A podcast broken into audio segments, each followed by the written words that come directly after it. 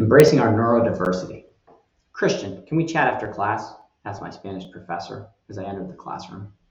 The question caught me off guard and left me wondering why she wanted to talk. After class, she picked up her question shotgun and blasted me. Christian, are you dyslexic? The shells exploded in my chest, as I've always wondered if that was the case.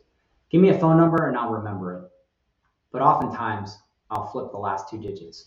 Oh yeah, and my spelling is atrocious. My spelling in Spanish led to the question about dyslexia. I signed up at the Learning Center to get tested. My excitement level for the test came in at zero.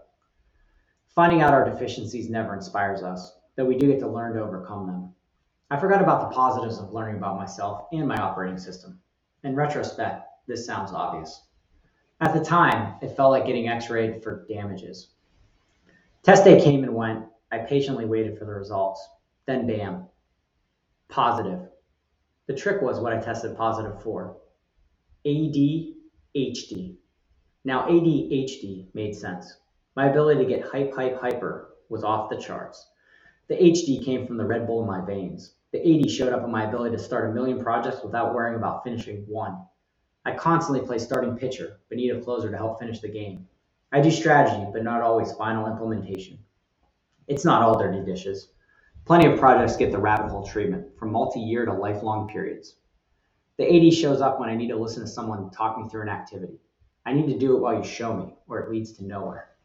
Learning for me takes reps, practice, and getting my hands dirty, not listening and watching.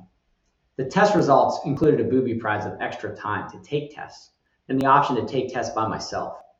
This prize did nothing for me, as I'm one of the first to walk out of the classroom on test days. The weirdest part was a test telling me I had A D H D.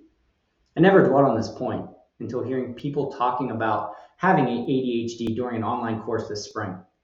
After I took the test, I forgot all about the A D H D prognosis. We all learn and operate differently, which sheds light on how we need to approach things. We get to play the hand we're dealt, but we get to play the game in a way that advantages us. We can set up guardrails and use forcing functions to start, continue, or complete projects. Each one of us contains a unique code to learn and grow. The better we understand that, the easier it is to hit our targets. Instead of being concerned about a label or some letters from a test, we can use it to find our pathway to success. Neurodiversity is a superpower, not a limitation. We only need the proper set and setting for our unique code.